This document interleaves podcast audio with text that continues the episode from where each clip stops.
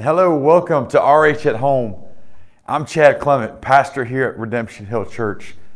And we're excited that you're joining us again today as we journey through the books of Ezra and Nehemiah. Last week's message, we concluded Ezra, and today, and we're jumping right into the next book, the Old Testament, Nehemiah. Man, and I hope and pray that, that this will be, yes, con- um, convicting and challenging, but I really do pray that this is a, a, a blessing and an encouragement to you. I, I, really believe that, that these things that we've been talking about, man, it is extremely relevant to a lot of the issues and things that we're facing today. Man, I love how God's word works that way. How, how it's it is relevant to today. And, and it's just amazing when we look at it, when we read it, how we can use these things in our lives. And so, my prayer is that's what takes place. Uh, we're going to begin in chapter 1 of, of Nehemiah. And let me be, read the first three verses. It says, The words of Nehemiah, the son of um, Now it happened in the months of Chislev, in the 12th, or in the 20th year, um, as I have, as I was in Susa the citadel, that Hanani, one of my brothers came with certain men from Judah. And I asked them concerning the Jews who escaped, who had survived the exile, and concerning Jerusalem. And they said to me, The remnant there in the province who has survived the exile is in great trouble and shame. The wall of Jerusalem is broken, and its gates are destroyed by fire. And it's interesting that we have what really seems to be a continuing like cycle. Um, as we went through Ezra, we, we began in um, that first chapter under King Cyrus, this Persian king. Persians had taken over, defeated the Babylonians, and, and, and Cyrus comes in and he offers the opportunity for whatever Jews that were present there in Babylon to return to their home to Israel, to, to Jerusalem. And really, the idea was to go back and to rebuild the temple. And as we walk through Ezra, man, if you missed it, I would encourage you, it's online. Go back and watch it. I think it will really be beneficial to, to our study here in Nehemiah. But but they go and in the first like six, seven chapters of Esther or of Ezra, we see this process that it took them of rebuilding the temple. And we saw a remnant, a small group, about 50,000 of the two to three million Jews left to go back home and do these things. And it was great. It was awesome. And they, they, they faced a lot of struggles, but God was with them. And even when they kind of turned their backs once again on the Lord, the Lord was still faithful and good to them. And so we saw that as in, in the first beginning, the first half of Ezra. And then a few years pass, and we get another wave, a second group of, of exiles, another remnant that, that leaves Babylon and comes back to Jerusalem. This under the leadership of Ezra. And Ezra, you know, goes back to the temple really with the purpose of kind of restoring God's law, the, the Bible, God's word, but but also beginning like a revival within the people. So really, the first part of Ezra, we see them rebuilding the temple. The second portion of Ezra, we see like a revival amongst the people. And when Ezra gets there, great celebration. He's there first time, able to worship in the temple. You know, Ezra's described like a pastor, so it must have been you know an amazing thing. And then he's confronted with a sin crisis, and they deal with that thing head on. And and just kind of a Ezra kind of you know while it ends with some may look at it as like a really hard, tough situation. We can also look at it as, man, how awesome is it that God's people, when faced with sin, responded in the right way. They got they got their lives right once again with the Lord. They sought forgiveness and they began to walk in right ways. Well, here we get we fast forward a few years and and Nehemiah is still kind of in underneath the Persian realm. And, and in here it mentioned in, in verse end of verse 1, he was at Susa the citadel. It was kind of like the winter palace for the Persian king. kind of neat, like the story of Esther, which is like the next book in the Bible, takes place there in Susa. I believe in Daniel chapter 8, Daniel has like a, a dream there. That takes place in Susa. So, kind of a neat little hub of, of things that have happened. Well, in this location, we have this gentleman by the name of Nehemiah. We're going to learn a little bit more about him as this, certainly as the book takes place. So we get a, a really kind of neat insight at the end of this chapter that we're going to talk about. But it begins with, with this one man. And his brother returns from a, a trip to, mentions there, Judah back. He comes back from Jerusalem. And, and Jeremiah, Nehemiah is, just asking you know, how, how are things going? What's going on? And the report was honestly not a good report. It wasn't a glowing report. It was actually kind of a harsh, like sad report. That you know, the report was, man, the place is in shambles. I mean, the people are struggling, and and um. To me, it's interesting because we've we've come as we arrive at Nehemiah. We're, we're 140 years or so into being back in Jerusalem.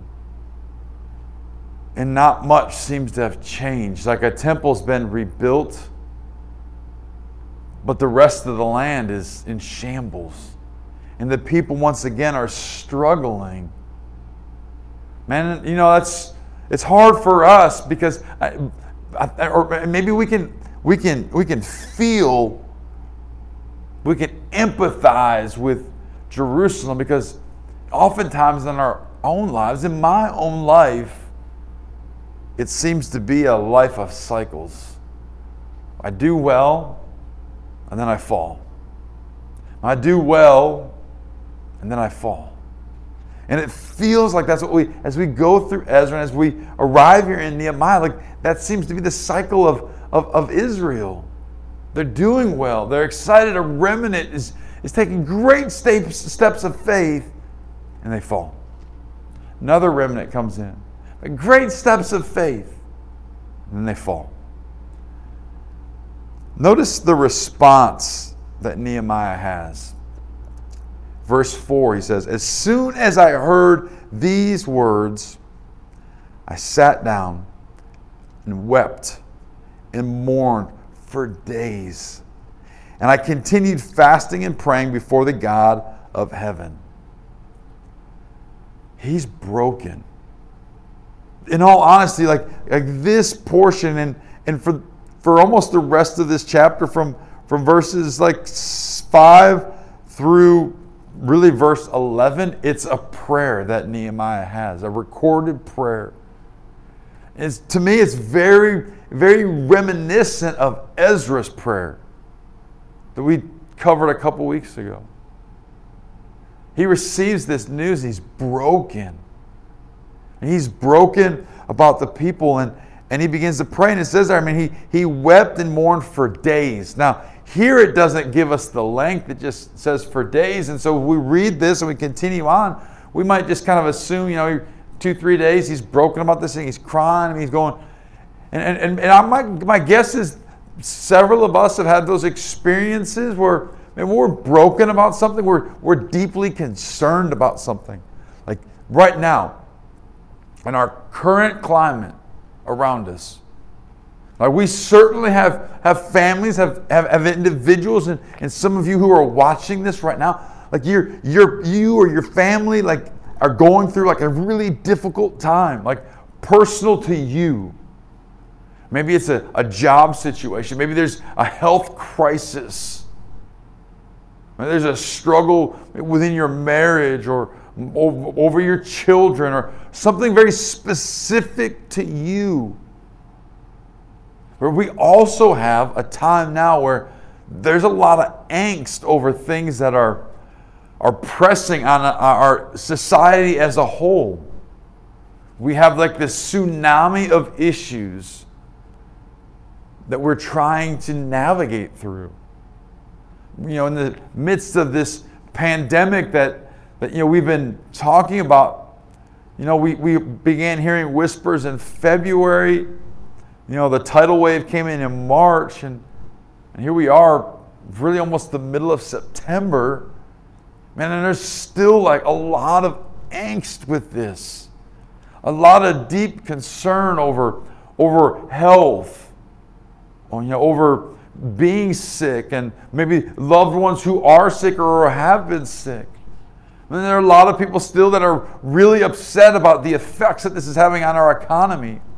How it's maybe not even just looking at it from a, a national or, or, or a state level, but there's some of you who have been directly impacted financially. You know, the, your workplace may have eliminated your position because of the shutdowns. And so there's a lot of there's a lot of angst over over this coronavirus. We're we're we're neck deep in the political climate right now. You know, some 40 some odd days, 50 days until the next national election. And it's ripe right now. The, the ads are on TV. You know, the, the, the news networks are, are all ramped up.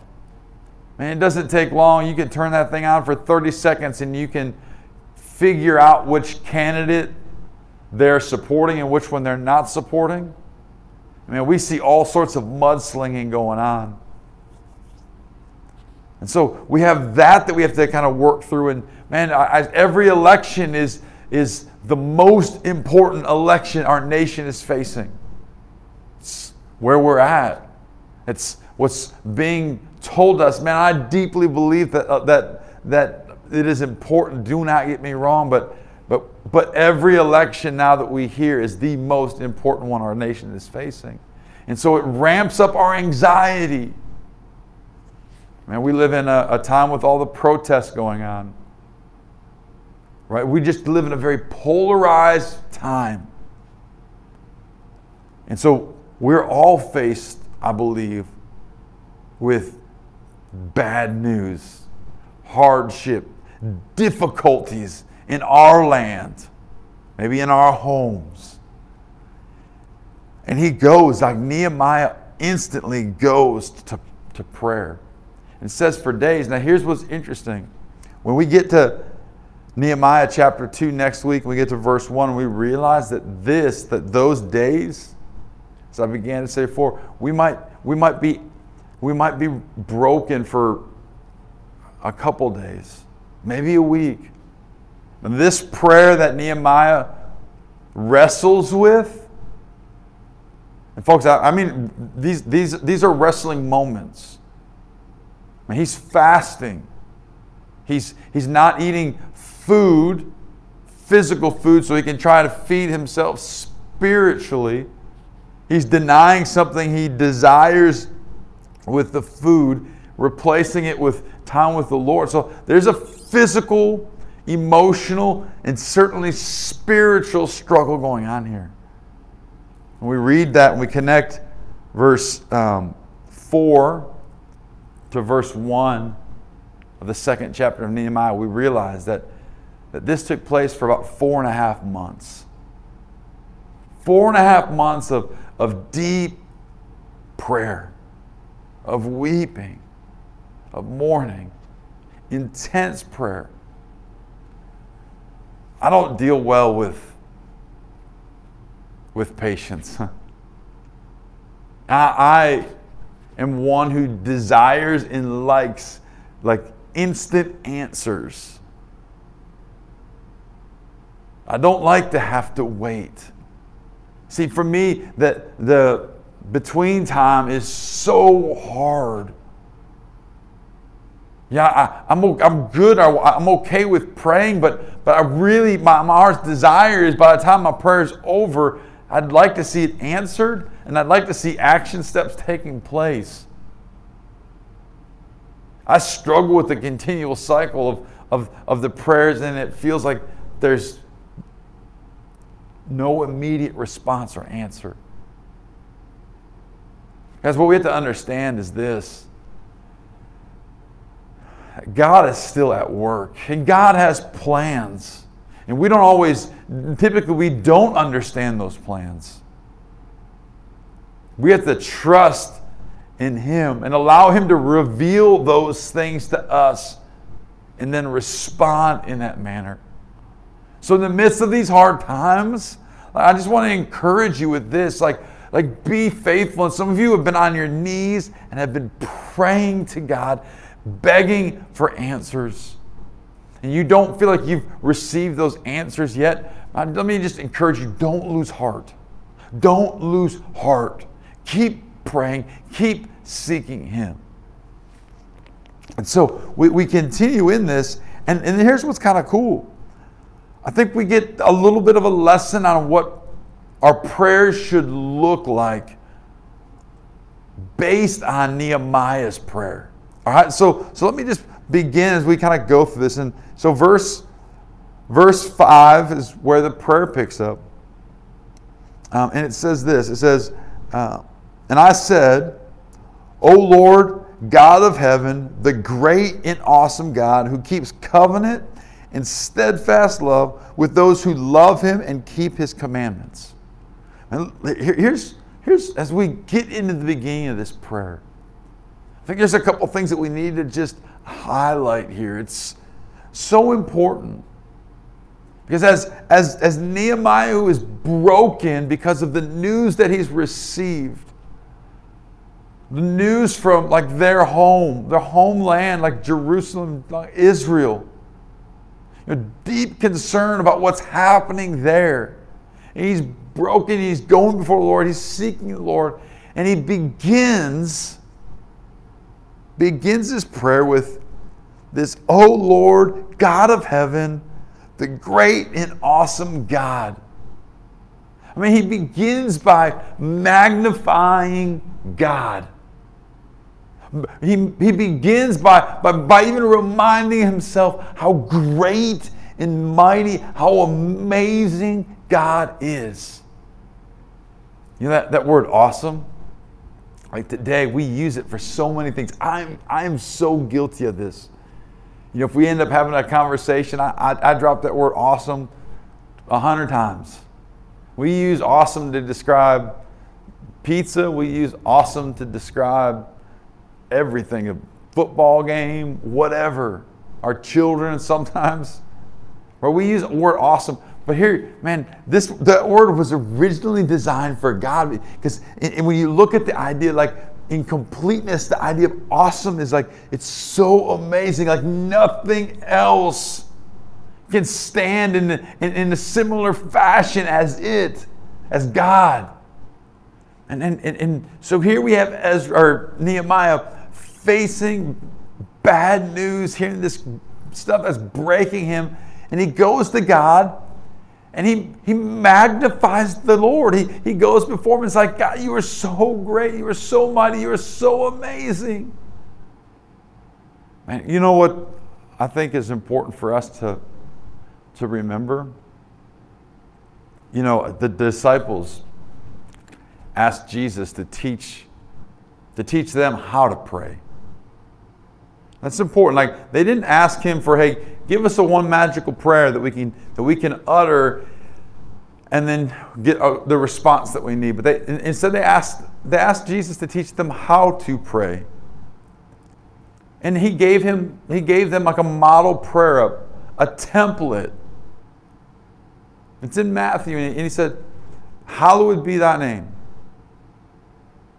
That's how he began the prayer.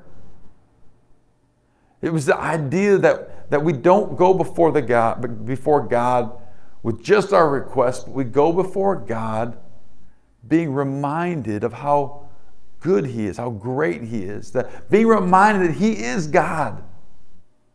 And you see, I think what, what happens for me in, in my life is that I don't have a problem running to God when there's a problem. But when I go before God, I magnify my problem and not God.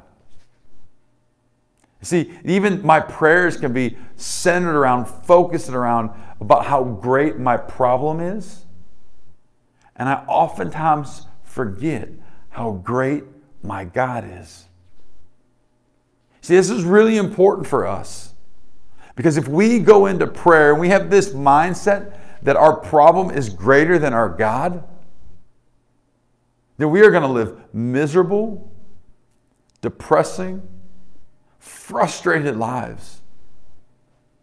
See, Nehemiah knew that there was a real problem. But you know what he understood? He understood that God was greater than the problem. So he begins his prayer by, by magnifying God. I want to challenge you right now, those of you who watch this right now, I want to challenge you. No, I don't know what your problem is. I don't know what the struggle is. I don't, I don't know what your broken walls are. But listen, God is greater. He is greater than all those problems. He is the same God who created the sun, the moon, all the stars, all the galaxies. With just a swipe of the finger, the Grand Canyon. He's a great and mighty God.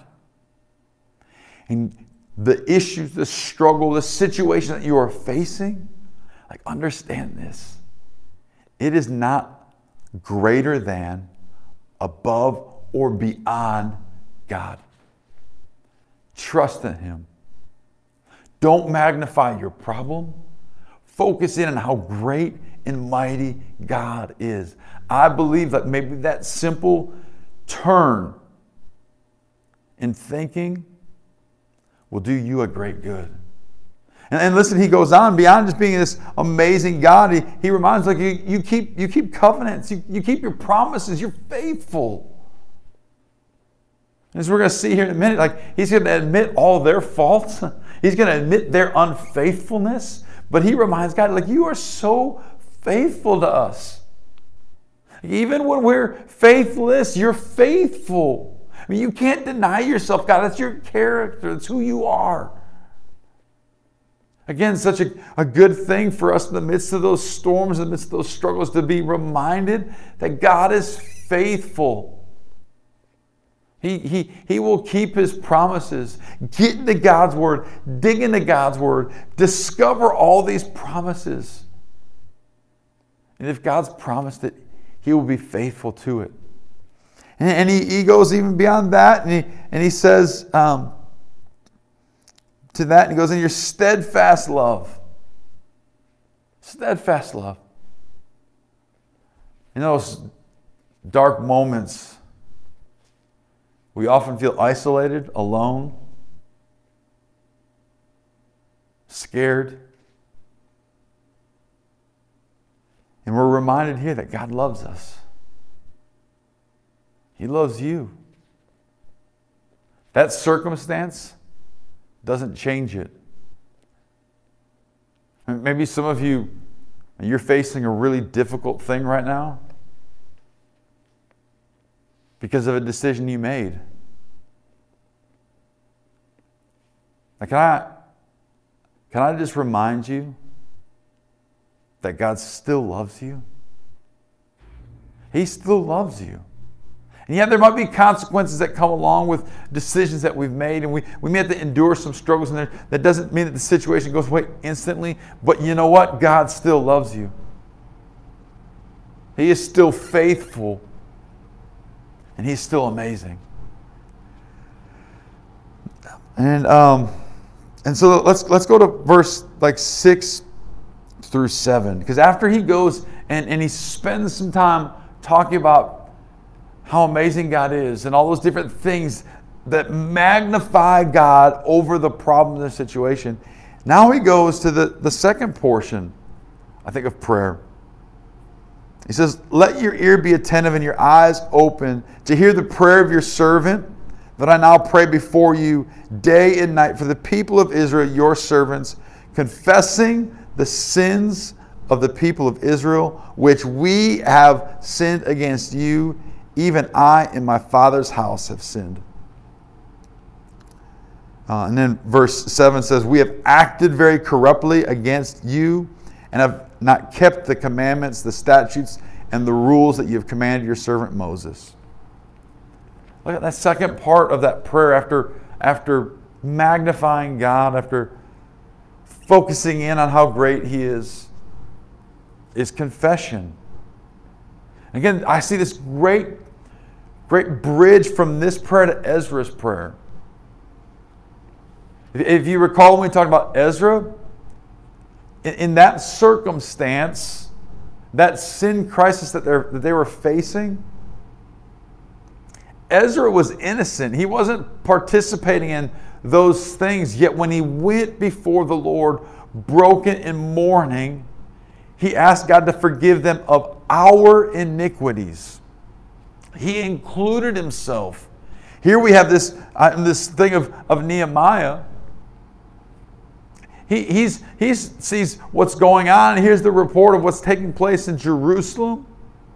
He's remember he's in Susa. He's in a different area. He's in the the, the, the, the winter palace of the Persian king.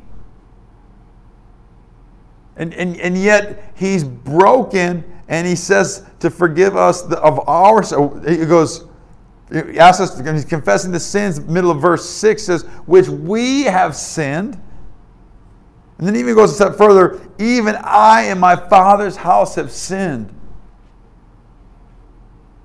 and he confesses our sins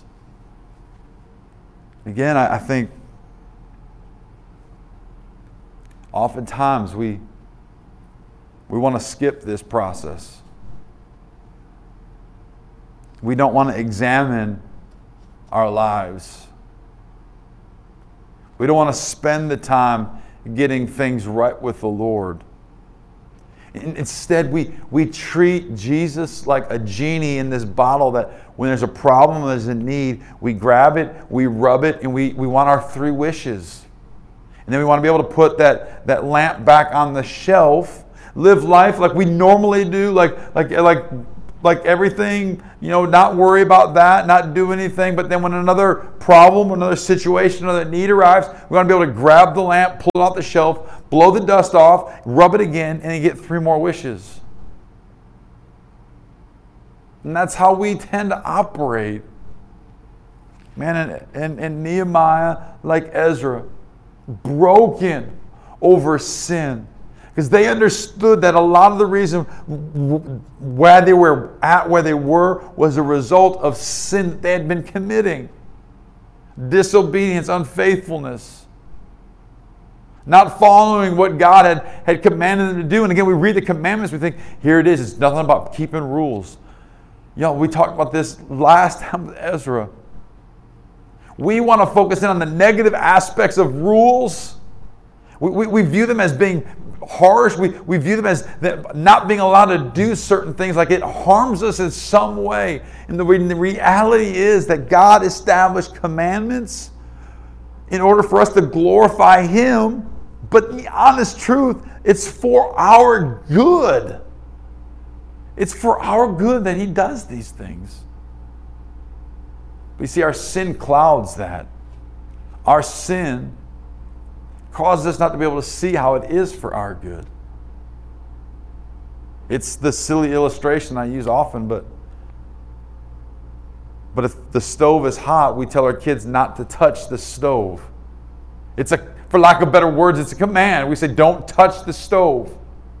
Not because we dislike our children, not because we're trying to punish our children, not, not because we're trying to make their life hard or laborsome or difficult not because we're trying to limit their freedoms. It's because we don't want them to burn themselves. Right? And that's what we see in God's commandments. They're, they're for our good. But that inner rebellion within us fights against that oftentimes. And, and here we see this, this stance of, of Nehemiah of, of confessing to the Lord. Verse 8 says, Remember the word that you commanded your servant Moses, saying, If you are unfaithful, I will scatter you among the peoples. But if you return to me and keep my commandments and do them, though your outcasts are in the uttermost parts of heaven, from there I will gather them and bring them to the place that I have chosen to make you to make now my name dwell there. Verse 10 says, They are your servants and your people, whom you have redeemed by your great power and by your strong hand. And Nehemiah goes back and it's not that God needs a reminder. I think Nehemiah needs the reminder. Because he goes back there and he begins to kind of quote from, from Moses. This reminder that, like, if the people choose to not keep the commandments, if the people choose not to follow the Lord, the Lord is simply going to, to, to spread them out, push them away. But he says there, but, but, but God, you said, like, you, your, your promise was if we commit ourselves to you, if we, if we, we follow you and we strive to, to do your commandments, that you're going to gather us together. See, my, my firmest belief is this God doesn't desire to separate, God deeply desires to gather. He wants to pull those who love Him and are following Him together in, in, in unity, in purpose, in mission, in love. It's his desire. And Nehemiah is reminding himself of that in the midst of this prayer. Verse 11 says, O Lord, let your ear be attentive to the prayer of your servant and to the prayer of your servants who delight to fear your name, and give success to your servant today, and grant him mercy in the sight of this man. To me, I, find it amazing is when we get to the end of his prayer, that's when the request is, is made. In the closing statement, the, the, the request is made. And he spends a lot, he spends time, more time dealing with how amazing, how great God is. He spends significantly more time dealing with confession of, of his sins, of the wrongdoings. And then he ends with his request. And his request is that, that he would be successful in the sight. And he says there, the sight of this man. Well, that this man that he's referencing is King Artaxerxes. And look at how this verse ends. It says, after the prayers end, he goes, Now I was a cupbearer to the king. And we think this might, that's a tag on sentence. It could have easily just ended with the end of the prayer. But we're given some insight into who Nehemiah was. The idea of a cupbearer seems weird to us today. I mean, does that mean he's he delivers the cups to the he, he's the one that makes the table for the king? I mean, is that what his job is? Now, you see, back in these days, like he, he was in charge of, of, he would basically sample the, the wine, the drink, the food before the king would to make sure it wasn't poisoned. And so, so here that's his job, but, but it was greater than just a, a, a taste tester. Really, what it boiled down to was he, he, he, would, he would come to a point where, like, if you wanted access to the king, if you needed access to the king's chamber, you had to go through the cupbearer. In, in, our day and age, it would almost be like being the, the chief of staff for the president of the United States. All right, so we're not just sampling foods, but this individual is going to be extremely close to the king. This individual is going to be a, a, person that the king would absolutely trust. I mean, to the point where he's, he's entrusting his life in this individual. He, he's going to have this, this individual, this cupbearer, is going to be chosen. He's going to have um, the inside um, scoop to the king. This, this individual right here, guys, he's going to have a, a pretty good life. He's going to live in the palace. He's going to be very affluent. He's going to have access to probably whatever he wants. I mean, he's going to be a person of, of means, of wealth. And, folks, I want you guys to understand this. He's not a pastor, he's not a religious leader, he's not a priest. Here's a man who has a uh, what we would consider a very successful, desirable job.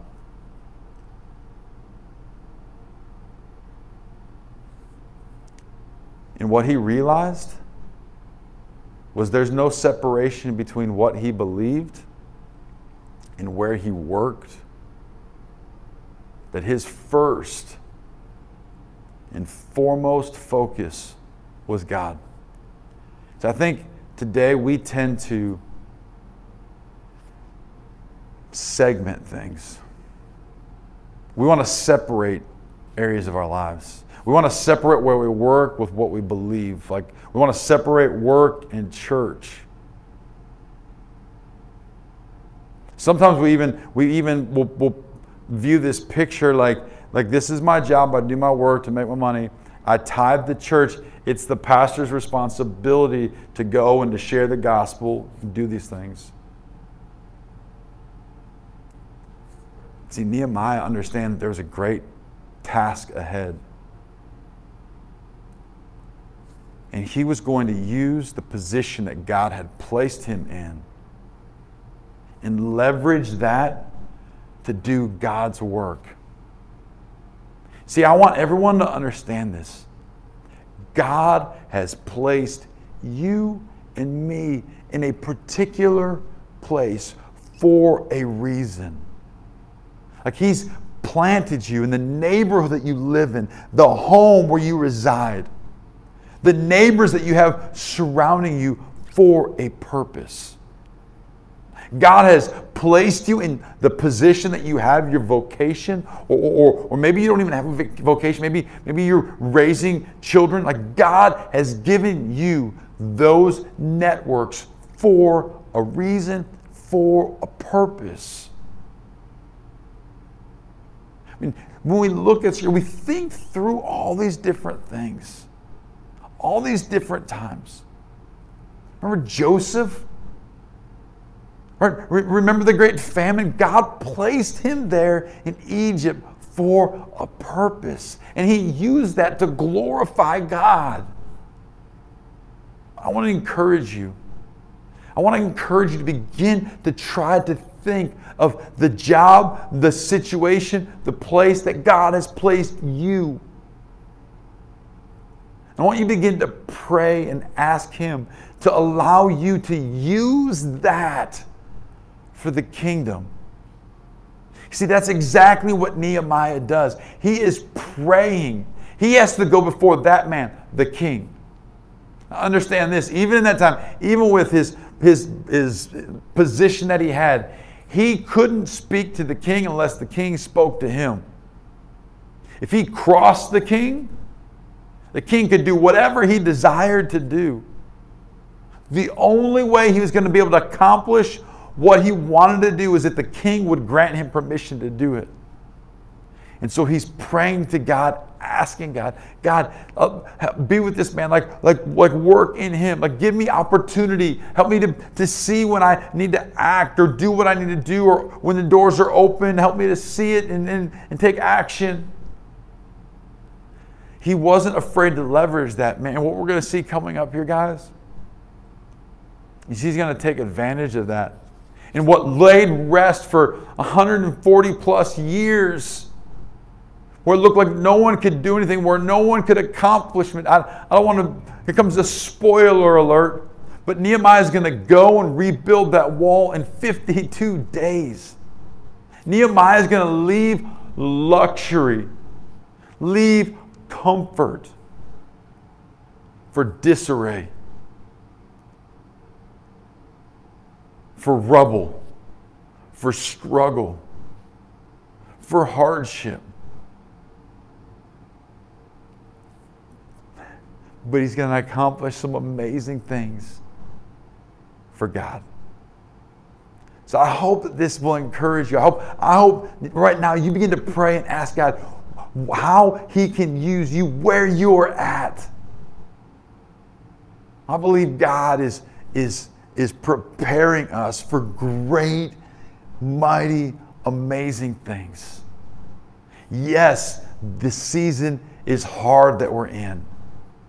It's difficult. I want to encourage you, man, let's all get on our knees and begin to pray before the Lord, asking Him to help us, to show us, to give us strength, to give us wisdom, to use where He has placed us, use what He has given us for His glory, for His, for, for, for his good and our good. Maybe you're view this in a little bit different. When we talk about broken walls, you're not just thinking of our society, our nation. You're not thinking pandemic. You're not thinking protest. You're not thinking politics. And there's something in your life that has caused those walls to come crumbling down. Please don't forget this. God is amazing. He's awesome. He is faithful. And His love is steadfast. Get on your knees. Pray to Him. Ask Him to forgive you. Maybe there's areas in your life, maybe you've never given your life to the Lord. Ask Him to forgive you of those sins. Come into your life, become your Savior. Maybe that's where we have to start. That you ask you ask Him that you give your life to Jesus. Right now, there's the bottom of your screen, there should be my email address. If you made a decision, no matter what it is, or maybe there's a need that you just would like someone to pray alongside you about, I'd be honored if you if you sent me an email. We're not going to force a bunch of stuff on you. We're not going to push you with whatever. We just want to be a blessing to you and be a resource to you if you need it. I love you guys. I'll see you soon.